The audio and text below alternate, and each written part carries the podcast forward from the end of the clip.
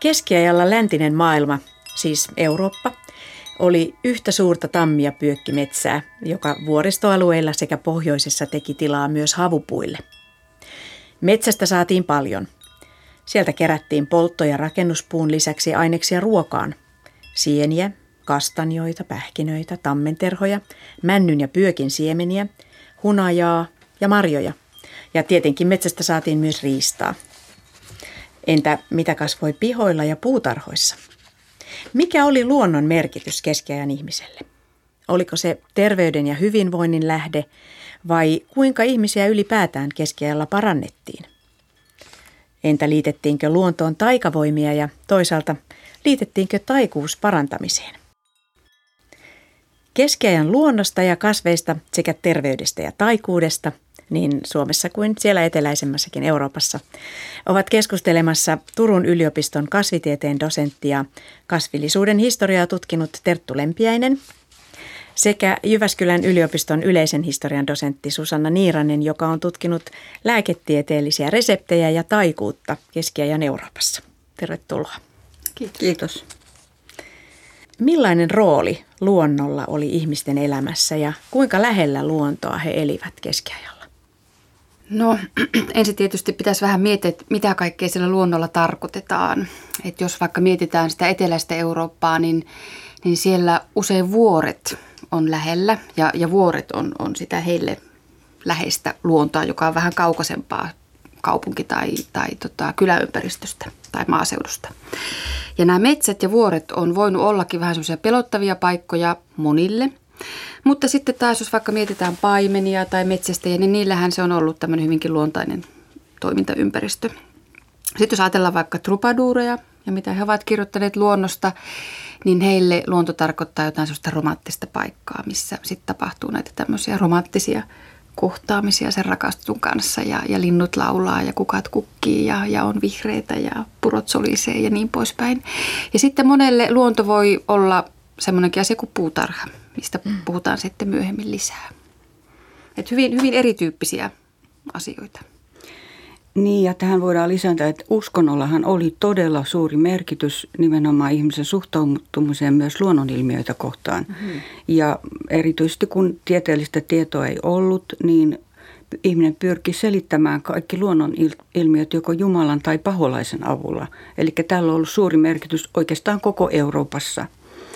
Sitten kun oli esimerkiksi sotia, kuivuutta, halloja, nälänhätää, niin ne pyrittiin selvittämään, selittämään, että, että Jumala rankaisi syntisiä ihmisiä.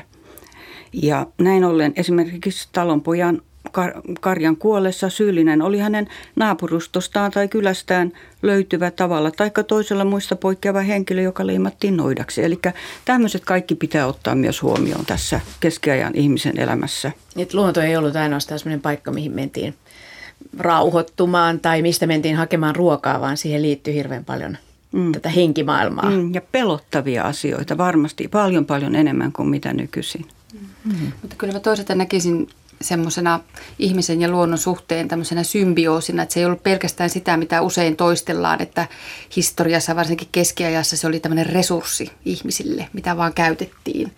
Mutta kyllä ihmiset on mennyt myöskin rentoutumaan, esimerkiksi uimaan, kun ei ollut peseytymismahdollisuuksia, niin sehän on ollut ihana päästä siitä liasta, mennä sinne jokeen kylpemään ja ja, ja sitten on ollut ehkä vähän salaisiakin kohtaamisia. Ja sitten on haettu sitä ruokaa ja polttopuuta ja lääkkeitä ja vaatteita ja turkiksia ja, ja, ja hyvin niin kuin monenlaisia asioita. Että se on ollut resurssi, mutta siinä on ollut tämä henkinen puoli. Ja niin kuin Terttu sanoi, niin, niin tämmöinen niin kuin pyhyyden ajatus sisältyy joihinkin paikkoihin, mitkä on myöskin näitä luonnonpaikkoja. Mm, ja erityisesti on, meillä on pyhät puut jopa Suomessa mm. ja niitä oli myös Keski-Euroopassa.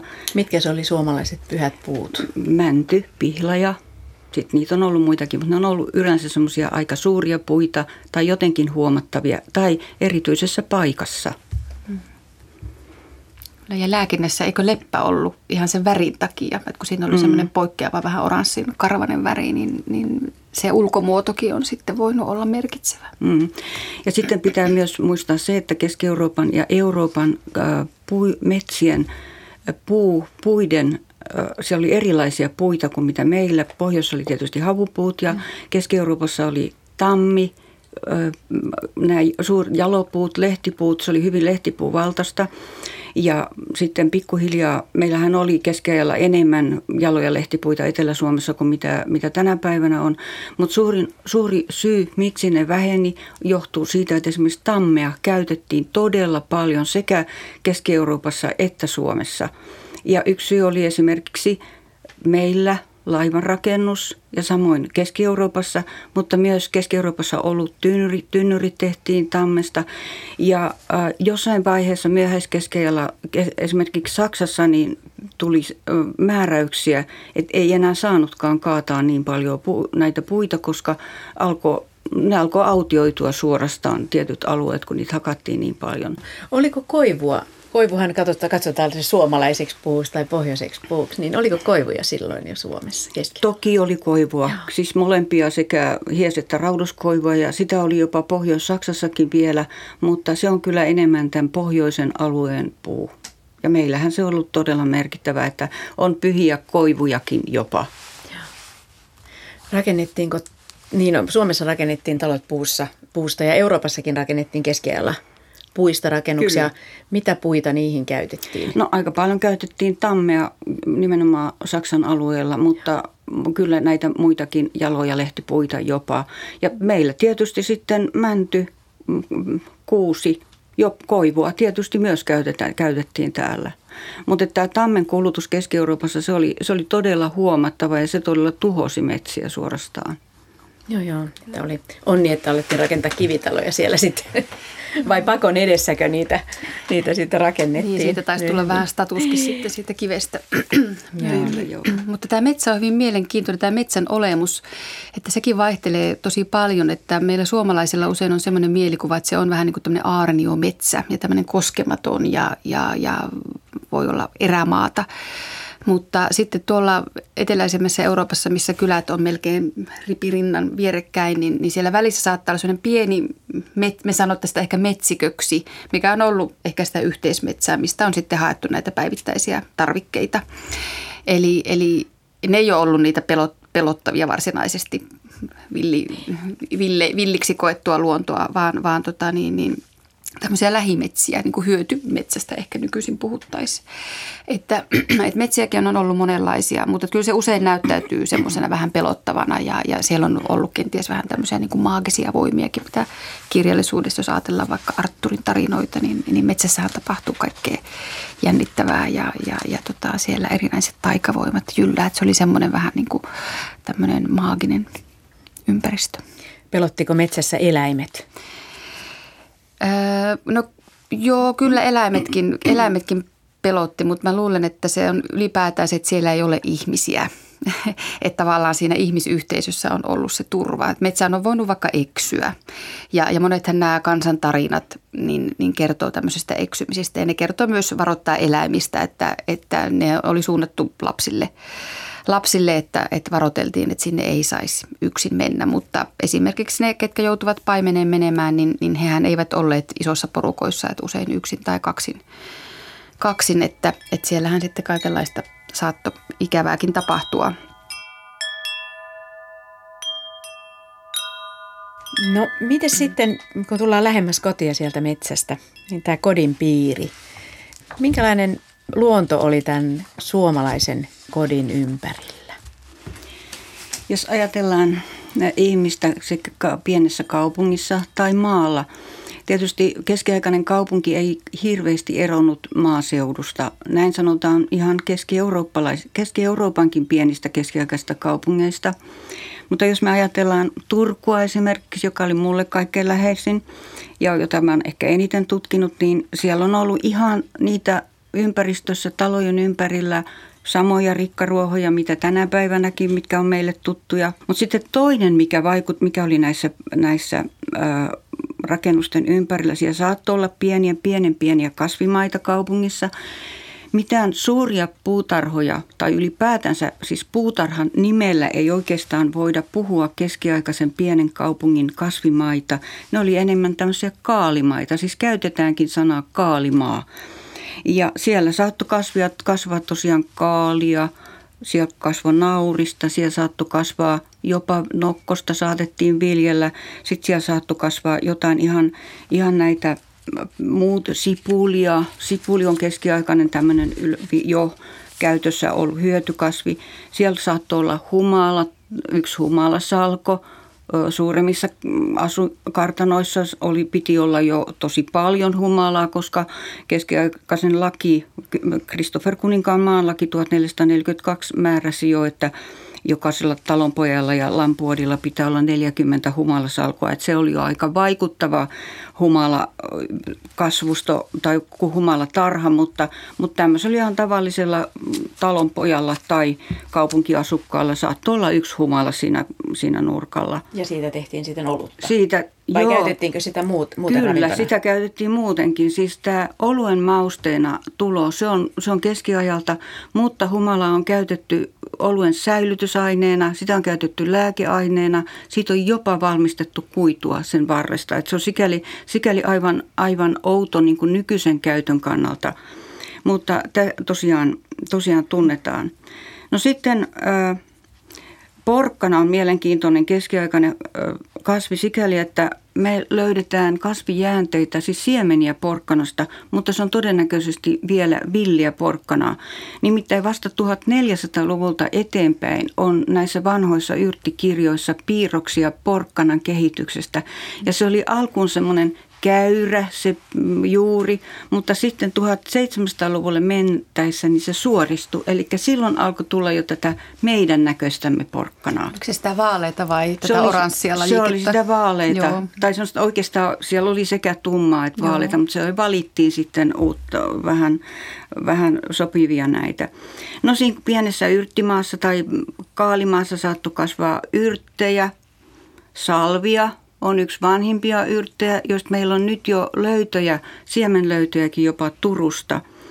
Ja sitten tietysti saattoi kasvaa näitä muutamia lääkekasveja, keltamoa, hullukaaliakin mahdollisesti jo, mutta ne olivat vielä kyllä keskiajalla täällä luostaripuutarhassa. Luostaripuutarha oli sitten jo ihan eri asia, koska sinne tuotiin Keski-Euroopasta semmoisia Välimeren alueen hyvin suuria, hyvinkin tärkeitä lääkekasveja, niin kuin just keltamua, hullukaalia. Sieltä tuli näitä salviaa, ruutaa, timjamia, jotka sitten mainitaan jo ihan Agrikolan näissä rukouskirjan runoissakin 1500-luvun puolella.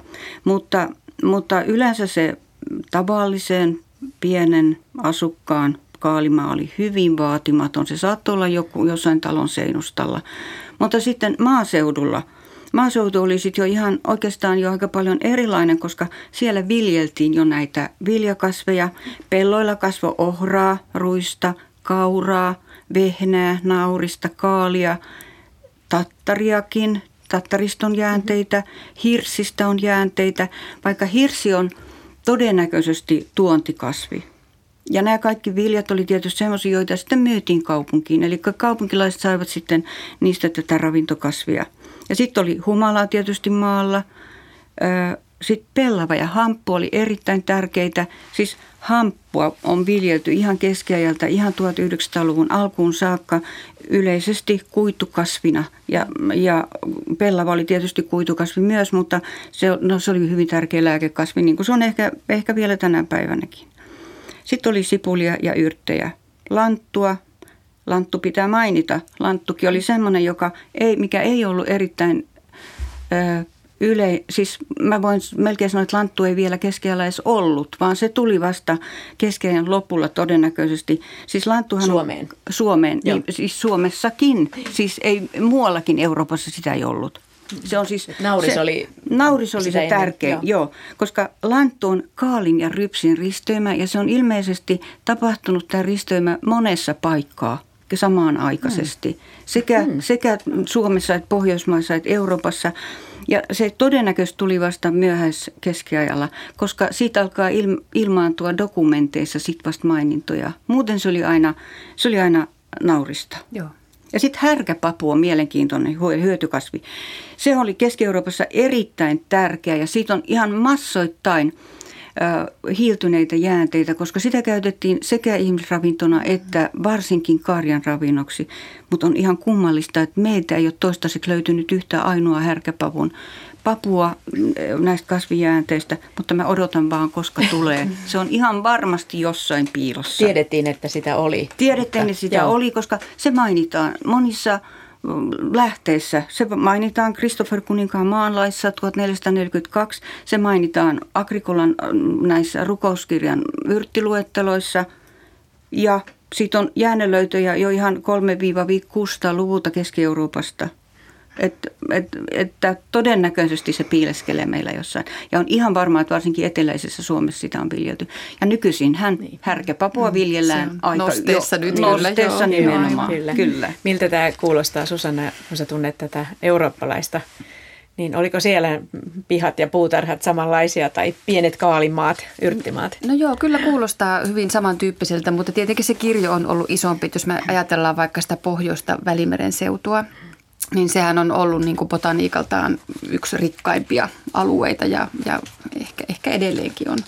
Mutta vielä lisäisin tuohon puuasiaan ja metsäasiaan tämän kastanen, jonka mainitsit mm. alkujuonosta, että se on ollut valtavan tärkeä just tälle Pohjoisen välimeren alueelle, mitä ei ehkä aina, aina tule ajatelleeksi. Että, että tietenkin siinä oli se puuaines, mitä siitä saatiin, mitä käytettiin ehkä vähän rakentamiseenkin tai joihinkin tämmöisiin erilaisiin tarvikkeisiin – mutta tietenkin se kastanja on myös ollut valtavan tärkeä, että jota on käytetty ravinnoksi ja myöskin eläimille rehuksi ja siitä on sitten kuivattu jauhoa, mikä aiheutti sen, että nämä alueet ei ollut sitten niin riippuvaisia viljasadoista. Ja, ja vielä pitkään Pohjois-Italiassa, niin se kastanjajauho oli tämmöisiä vähän vähävaraisempien ihmisten mm-hmm. ravintoa. Ja, ja joitakin perinneruokia siitä valmistetaan tietääkseni ja, edelleenkin. Ja Korsikalla viljellään kastania jauhoa. Joo, kyllä. Ihan, joo, että tämä, tämä niin kuin tietty traditio on edelleenkin näillä ja. alueilla olemassa. Että jos Terttu lisää, lisää tähän näin. Niin, joo, mä, se tulikin oikeastaan tuossa jo, että ihan hyvä. Nimittäin pyökki on, pyökki on ollut semmoinen, mitä käytettiin Saksan alueella just sillä, että sitäkin jopa sikojen ruokaa kerättiin niistä, kun oli, ei saatu muuta ruokaa ja tämmöistä. Se on oikeastaan vastaava, mutta kastania on mielenkiintoinen, että se, se mainitaan ihan näissä näissä Keski-Euroopan, siis pohjoisen Keski-Euroopankin löydöissä, että sitä, sitä tuotiin pohjoiseen päin aika paljon, mutta se tietysti ei menesty niin kuin mm. kasvina mm. täällä meillä asti. Kyllä. Ja, ja muistaakseni kastanian siemenistä tehtiin myös öljyä. Kastanjaöljyä, kyllä, niin. joo. Kyllä, missä on semmoinen vieno kastania aromi. Mutta tämä puutarha-juttu kyllä kuulostaa, kuulostaa hyvin samantyyppiseltä. Eteläisessä Euroopassa nämä hedelmäpuut on, on, ollut tärkeitä, että omenat ja päärynät ja, ja kirsikat ja, ja, ja tota, viikunat. Lääkekasvina tai lääkepuuna on, on käytetty myöskin katajaa, joka on, on kasvanut hyvinkin mm. monenlaisilla alueilla. Että ei pelkästään tällä pohjoisessa, mikä mainitaan jo Pliniuksella niin kuin antiikin mm. aikana. Ja, ja sitten monet nämä yrttikasvit on, on kasvanut myöskin villeinä, että, että joissakin reseptikirjoissa kerrotaan tämmöisestä niin kuin vuoritimjamista, mikä on ollut eri lajikin kuin se, mitä on ollut siellä keittiöpuutarhassa. Ja niin kuin Terttu mainitsi, niin luostareilla on ollut aika isotkin kokoelmat erilaisia kasveja, paitsi niin kuin syötäviä kasveja, niin sitten yrttejä. Joskushan tämä rajaveto on aika hankalaa, niin. että milloin puhutaan ruuasta ja milloin puhutaan lääkkeestä ja milloin mausteista, että et, et näitä käytettiin tietenkin monipuolisesti ja ulkoisesti ja sisäisesti. Mm. basilika, oregano, nämä, nämähän oli semmoisia, mitkä kuulu jokaiseen keittiöpuutarhaan, mitkä kuuluvat nyky, nykyäänkin jo suomalaiseen ruokavalioon aika lailla. Mm. Mutta just nämä kaalikasvit, palkokasvit, nämä on, on ollut myöskin niin kuin köyhimpien ihmisten ruokaa ja, ja eläintenkin ruokaa. Mainitsit Terttu sen hullukaalin. Mm. Mikä se oli se hullukaali? Hullukaali on mielenkiintoinen. se on ete- Välimeren alueelta kotoisin oleva hyvin, hyvin myrkyllinen kasvi, mutta se tuli luostarilaitoksen mukana pohjois- pohjoiselle, siis meille saakka, Suomeen saakka. Ja se on äärimmäisen tärkeä tämmöinen mm, hallusinantti ja mm, sitä on käytetty esimerkiksi nukutusaineena ennen kuin ei ollut mitään morfiineita eikä muita nukutusaineita. Ja sitten, sitten on, siemenistä on poltettu, niitä on työnnetty piippuun ja poltettu tupakkana, koska se aiheuttaa semmoisen hyvän oloon.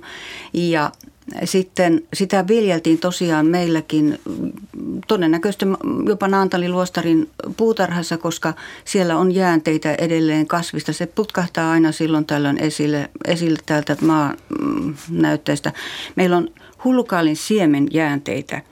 Niitä löytyy ihan jatkuvasti ja ihan kaikista keskiajan näistä kohteista. Ihan Oulua myöten, vaikka siellä ollaan sitten jo vähän myöhemmissä, nuoremmissa kerroksissa, mutta, mutta erityisesti Turussa ja näissä Etelä-Suomen keskiajan kaupungeista, niin Turusta, Naantalista, Viipurista, Porista, Helsingin alueelta, näistä keskiaikaisista kyläpaikoista, joka paikasta. Eli se on ollut äärimmäisen tärkeä kasvi just nimenomaan tämän, tämän kivun lievityksen takia.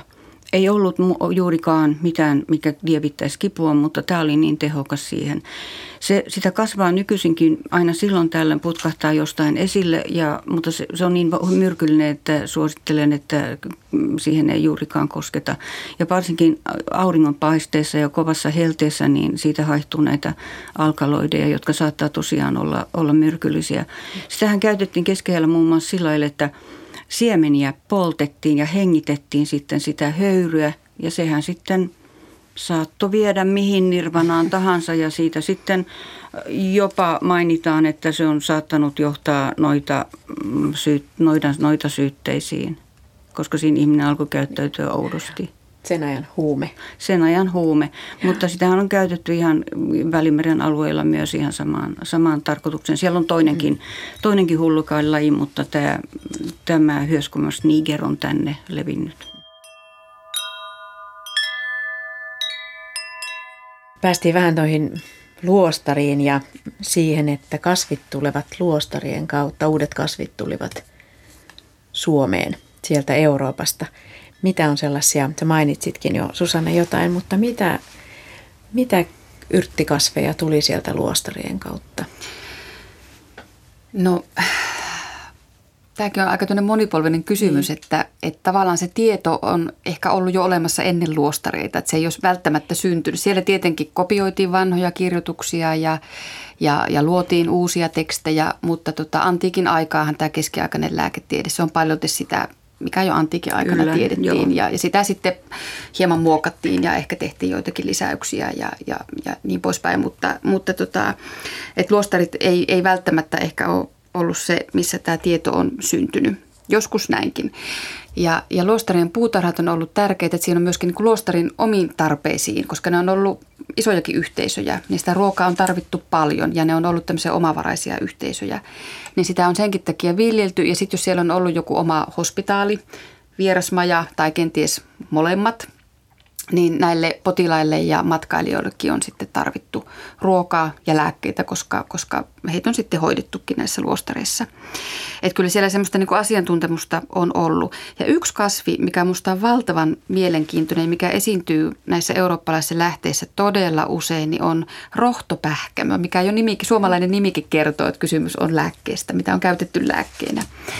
Ja betonika latinaksi. Officinaalis. Joo, ja, mm. joo aivan, tämä, nimenomaan tämä officinaalis muoto. Mm. Niin tota, on ymmärtänyt, että se on, on tämmöinen vieraskasvi, mikä, mikä on tullut Suomeen mm, Kyllä joo. joo. joo. ja se on, sehän mainitaan jopa Agrikolan runoissa joo, 1544. Mutta mä voin ihan esimerkkinä luetella kasvit, jotka kasvoivat St. Kallenin luostarissa Sveitsissä, joka on yksi näitä tunnetuimpia. Siitä on säilynyt ihan vanhin, se piirustus, joo, puutarhan niin kuin pohjapiirros, joo. missä on nimetty penkit, missä kasvaa mikäkin Joo, kasvi. se on vanhin säilynyt dok- dokumentti keskiaikaisesta luostarisuunnitelmasta. Se menee Keski-Euroopan keskiajan alkuun, 800-luvun alkuun, ja siellä mainitaan nämä kasvit. Sipuli, ruoholaukka, selleri, korianteri, tilli, Unikkoja on kaksi lajia, retiisi, mangoldi, kynsilaukka, salotti, sipuli, persilia, kirveli, salaatti, piparjuuri, palsternakka, kaali, ryytineito, papu, omenapuu, päärynäpuu, luumu, pihlaja, mispeli, laakeri, puu, kastania, viikuna, ruusukvittani, persikka, pähkinäpensas, mantelipuu, mulberipuu, saksanpähkinä, kirsikka ja ruusu. Siis ja suurin osahan näistä on tosiaan näitä Etelä-Euroopan, siis Välimeren alueen kasveja. Ja niin kuin, niin kuin Susanna sanoi, niin antiikin mallin mukaan. Eli sieltä ne levisivät pikkuhiljaa. Ja just nämä meidänkin monet näistä, esimerkiksi Agrikolan yrtit, joita on noin 20, mitä hän suurin mainitsee rukouskirjassaan, niin, niin niistä on suurin osa näitä vanhoja antiikin rohtoja. Ja tähän haluaisin lisätä sen, että, että tämä on niin kuin välillä vähän hämmentävää tämä keskiajan kasvitiede, jos puhutaan niin kuin sen ajan tieteestä. Että joskushan näillä on oikeasti joku vaikuttava ainesosa. Ajatellaan vaikka oppiumia, niin sitä käytettiin tämmöisenä rauhoittavana lääkkeenä, unilääkkeenä, kipulääkkeenä. Mutta sitten joskus ne on täyttä magiaa. Että tästä rohtopähkämöstä mä en ole ihan varma, että, että siinä varmaan joitakin ainesosia on, mutta esimerkiksi sitä saatettiin käyttää vaikka humalan estämiseen. Sitä piti sekoittaa joko viiniin tai veteen ja juoda ennen juhlimista. Että se, se ehkä se, ettei tule liian humalaan. Hyvä vinkki. Mutta en, en usko, että se, se on ollenkaan toiminut. Ja sitten näistä antiikin ohjeista tämmöinen valtavan pitkäkestoinen uskomus oli tämä pionin juuri, joka on jo Pliniuksella, eli, eli kaatumatautiin tai epilepsiaan, sitä kutsuttiin monilla nimillä – etsittiin kovasti hoitoa ja uskottiin, että tämä pionin juuri, sen kun kietoo kaulaa, niin se ehkäisee näitä tämmöisiä kouristuksia. Ja se on sillä Pliniukselle sitkeästi, vaikka sillä ei varmasti ole ollut mitään vaikutusta, niin sitkeästi se niin kuin tulee vastaan myöskin keskiaikaisissa teksteissä ihan sinne niin kuin myöhäiskeskiaikaan ja taitaa elää sinne uuden ajan alkupuolella asti tämä uskomus tästä pionin juuresta. Siitä on paljon myöskin kuvamateriaalia. Pionihan on hyvin näyttävä, näyttävä kasvi, että en, en tiedä mikä siinä on ollut ajatuksena, mutta että jotkut näistä on niin kuin hämmentävän pitkäkestoisia. Mm. Ja silti vailla oikeastaan perustetta, jos niin, ajattelee näin. Niin, tai se ei ainakaan avaudu meille niin, se peruste. Kyllä. mm. niin. Mä lisäisin tähän tästä betonikasta, että jos teillä on migreeni. Niin se oli se rohtopähkämö, se Nimenomaan Joo. betonika eli rohtopähkämö. Migreeni rohto 1400-luvulta Ota puolikulhollista ohraa, kourallinen rohtopähkämöä, maarian verijuurta ja muita yrttejä, jotka päälle ovat hyviä, sekoita ja keitä hyvin, laita seos pellava kangas pussiin ja aseta sairaan pään päälle ja se tulee terveeksi ja loppukaneetti on vielä, olen sen itse kokeillut, en siis minä, vaan tämä kirjoittaja. Hoprobatum estää, usein on näitä reseptien lopussa. Tämä on kokeiltu, että mm. tämä tepsii ja toimii, että sitä niin kuin vielä täytyy kuitenkin vähän vakuuttaa. Mutta sitten jos ajatellaan ihan näitä, näitä kansankäyttämiä, että ihan tavallinen maalais väestö tai pienen keskiaikaisen kaupungin niin asukas, niin ei heillä ollut välttämättä varaa hankkia näitä luostarienkaan kall, ne saattoi olla kalliita. Esimerkiksi viikunahan oli, viikuna, viikunassa löytyy jäänteitä meilläkin keskeidän kaupungeista ihan, ihan yleisesti. Ja mainitaan ja Naantali tuossa Mainitaan nimenomaan jo 1400-luvulta. Eli näitä ei välttämättä tavallinen kanssa mm, saanut käsinsä, niin saattoi käyttää ihan orvokkia, ruusua, suomyrttiä – just katajaa. Keltamo oli semmoinen, joka varmasti oli karannut sieltä, puuta, sieltä luostaripuutarhasta. Sekin on semmoinen kasvi, joka on Etelä-Euroopasta kotoisin, mutta sen, se tuotiin luostarien kautta tänne Suomeen asti ja nykyisin se on joka paikassa ihan, ihan yleinen rikkaruoho. Mutta sekin oli aika tärkeä tämmöinen niin kuin iho-ongelmiin käytetty lääke. Sitten oli tietysti koiruoho, joka oli tosi tärkeä rohtokasvi, nokkonen, kamomilla, ani, no anis on mauste, mutta se oli sitten jo näitä kalliita, mutta sitten semmoisia kuin, kuin esimerkiksi piparjuuri ja sitten ihan, ihan meidän mm, jotain tavallisia rikkaruohoja, jopa jauhosavikkaa, pihatähtimöä ja näitä. Siis kokeiltiin todennäköisesti kaikkea mahdollista, mikä saattoi auttaa, koska hätä oli todella suuri, jos esimerkiksi lapsi sairastui. Eikä meidän oikeastaan tarvi mennä sen kauemmas kuin äh, Elias Lönnruutin tähän Flora Fennikaan 1860, jossa äh, Lönnruut kertoo näiden luonnonkasvien käytöstä, mitä Suomenkin kanssa on aikanaan käyttänyt, niin ne on semmoisia, jotka ne, ne tavat, käyttötavat periytyivät vuodessa, vuosisadasta toiseen. Ja äidiltä tyttärelle. Äidil, ja... Nimenomaan äidiltä tyttärelle, siis naiset oli niitä, jotka, jotka, jotka veivät niitä eteenpäin. Miehet enemmänkin näitä myrkkykasveja, joita käytettiin mahdollisesti nuolien, mm-hmm. siis metsästyksessä ja muuta. Esimerkiksi hullukaalikin on käytetty jopa siihenkin. Mm-hmm. Kyllä, ja kotona valmistettiin erilaisia hauteita, voiteita, mm, jonkinlaisia pillereitäkin saatettiin tehdä, niitä tehtiin apteekissa. Myöskin sitten tehtiin erilaisia keitteitä, juomia, tämmöisiä sidoksia. Ja yrtit on tietenkin ollut perustana, mutta myöskin eläinperäisiä ainesosia on käytetty aika paljon. Et kotieläimistä saatavia, lihaa, maitoa, niihin on sekoitettu erilaisia aineita ja lihalla on niin painettukin vaikka ihoa tai sitä mm. kipeää kohtaa tai haavaa. Sitten on käytetty jouhia, jopa kavioita, kiveksiä. Ne on jo ehkä enemmän tämmöisiä niin maagisia mm-hmm. ainesosia.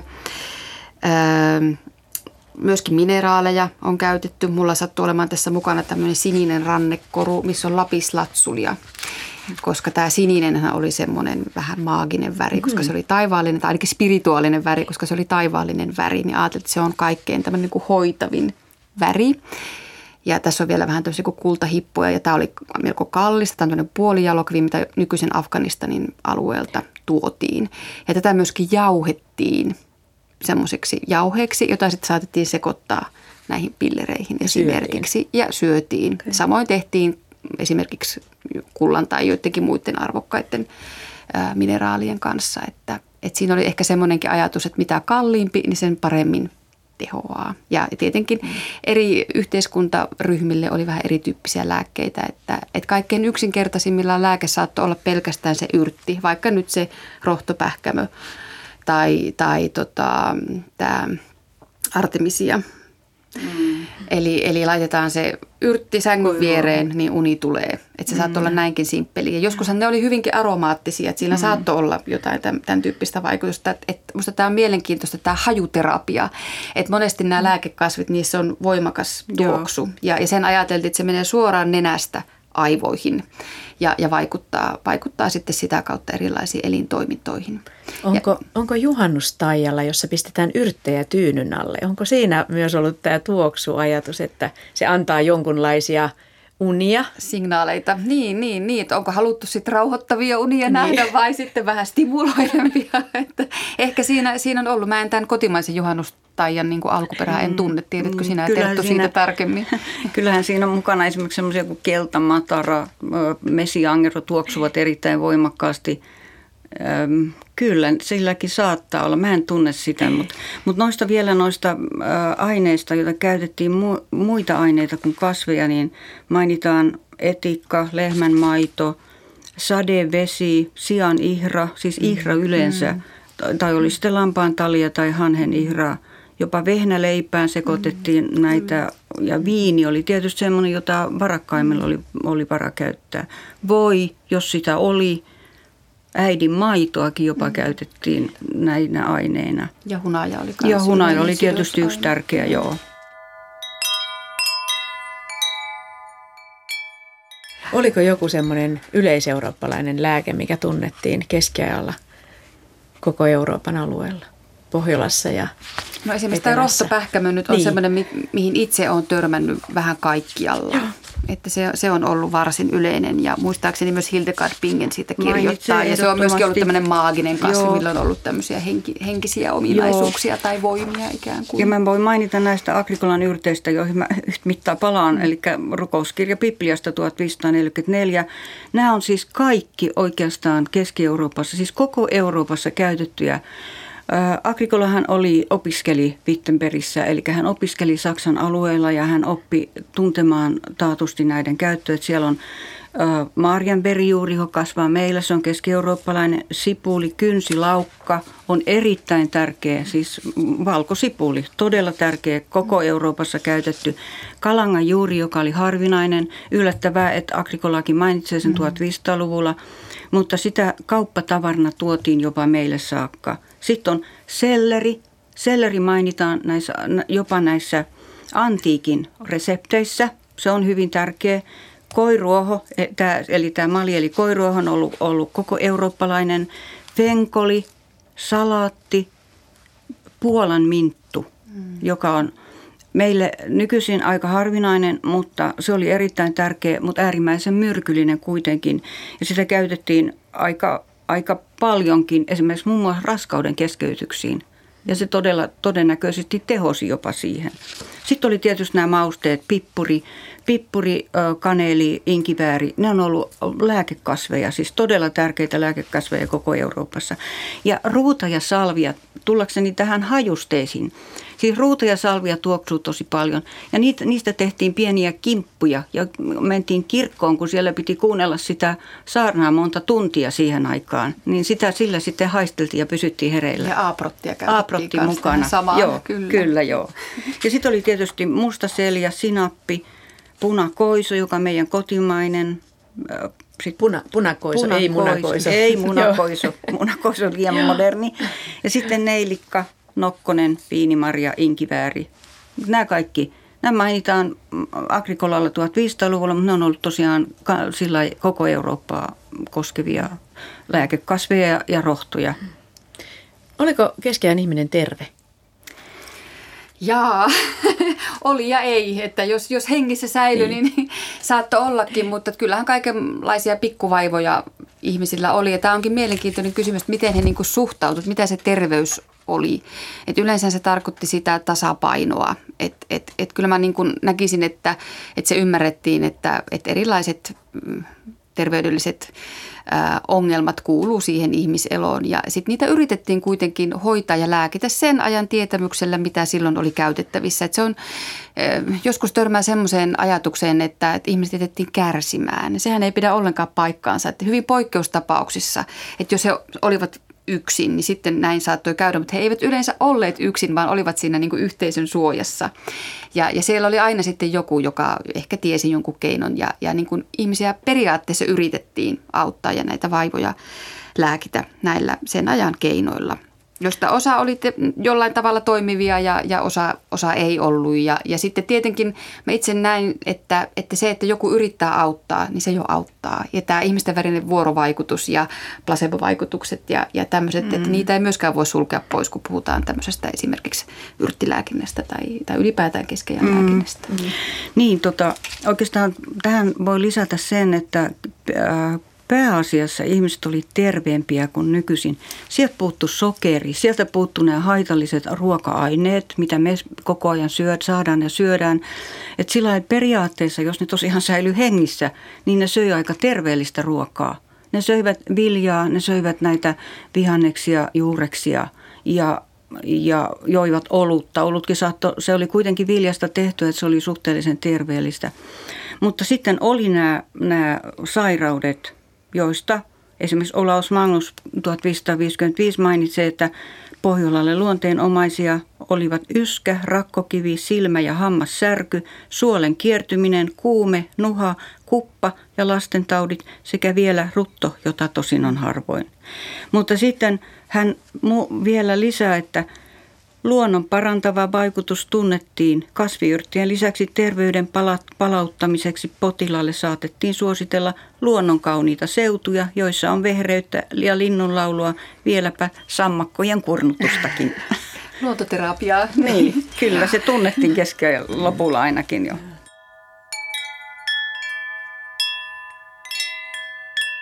No sitten mainittiin tuossa yrttien käyttö ja niiden taikavoimat ja se taikuus. Minkälainen parannuskeino taika oli tai taikuus oli keskiajalla? Käytettiinkö sitä parantamiseen? Kyllä sitä käytettiin hyvinkin paljon ja usein niin kuin rintarinnan esimerkiksi näiden luonnonlääkkeiden kanssa. Öö, on semmoisia tekstejä, missä on pelkästään näitä lääkkeitä. Sitten on semmoisia, missä on pelkästään magiaa. Sitten on sellaisia, missä nämä kaikki toimii yhdessä. Ja rinnalla saattaa vielä olla vähän vaikka rukouksia tai, tai jotain muuta.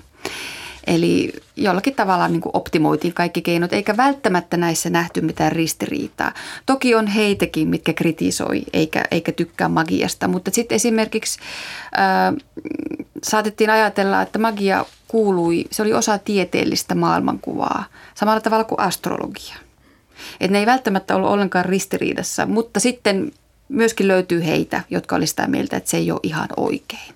Eli tässäkin tämmöinen aika moninainen, moninainen niin kuin suhtautuminen vallitsee. Mutta kyllä sitä taikuutta käytettiin ja musta kaikkein hauskimpia on nämä niin sanotuille tavallisille ihmisille tarkoitetut reseptit, missä, missä niitä usein on. Ja mitä ihmeellisimpiin niin kuin elämäntilanteisiin sitä taikuutta tarjotaan. Paitsi sairauksia, mitä Terttu mainitsi, nuo sairaudet, niin ihan samantyyppisiä tietenkin on, on, on muualla Euroopassa, just hammas, silmä, korva, säryt, kuumeet, vatsavaivat, ihosairaudet, tämän tyyppiset on, on melko yleisiä. Ja sitten nämä rutot ja muut, ne on vähän harvinaisempia. Mitkä olivat taikayrttejä? Mm. Oliko sellaisia? No tuossa jo, joitakin mainittiinkin. Mm. Äh, ehkä kaikkein, yksi kaikkein erikoisimpia on tämä mandragora, mm. äh, jonka juuri muistuttaa ihmistä. Ja tämä oli ehkä se ajatus siinä, että miksi sillä oli niitä taikavoimia. Ja sen katsottiin olevan niin voimakas, että sitä ei ihminen voinut edes nostaa maasta irti, vaan siihen tarvittiin koira ja ketju. Eli se koira kun se huutaa, se, se juuri, kun en, en ole itse kuullut, mutta olen vain lukenut näistä keskiaikaisista kirjoituksista. Sillä on niin kova ääni, että se huutaa, että ihminen ei voi olla siinä lähelläkään, että se koira vetää sen ja se koira sitten kuolee.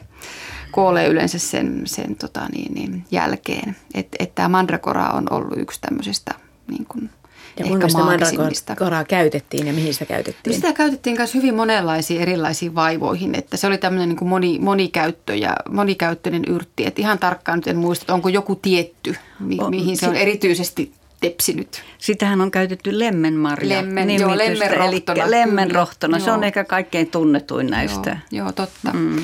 No mikä olisi nyt tämmöinen pieni tämmöinen yrteistä tehty taika, lääke tai juoma, mitä käytettiin ja mihin sitä käytettiin? Mikä oli yleinen?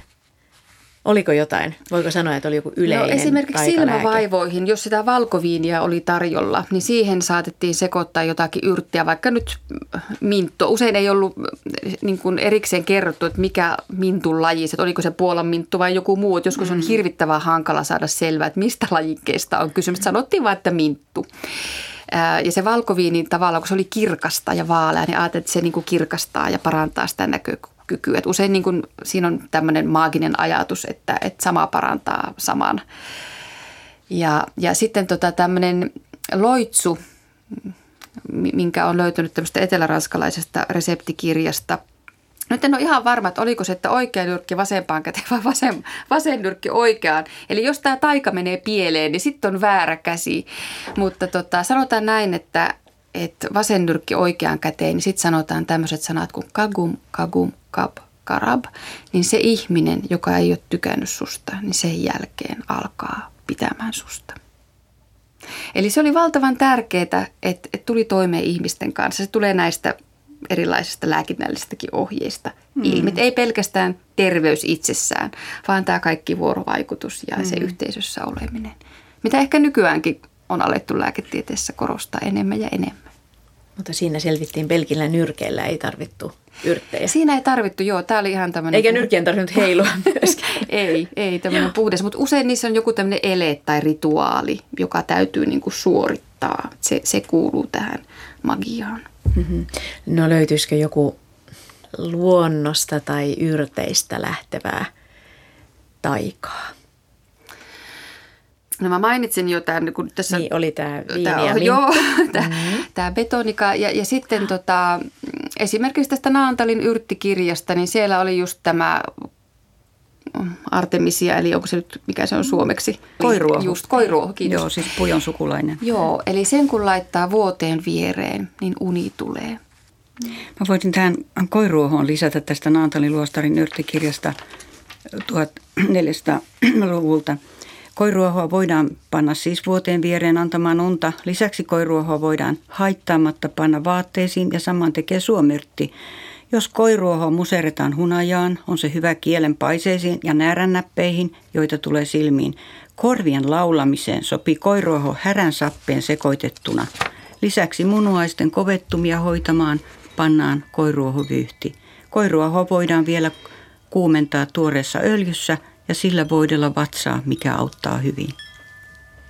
Tässä meille hieno koiruoho-ohje. Kiitos Terttu Lempiäinen ja Susanna Niiranen. Kiitos. Kiitos.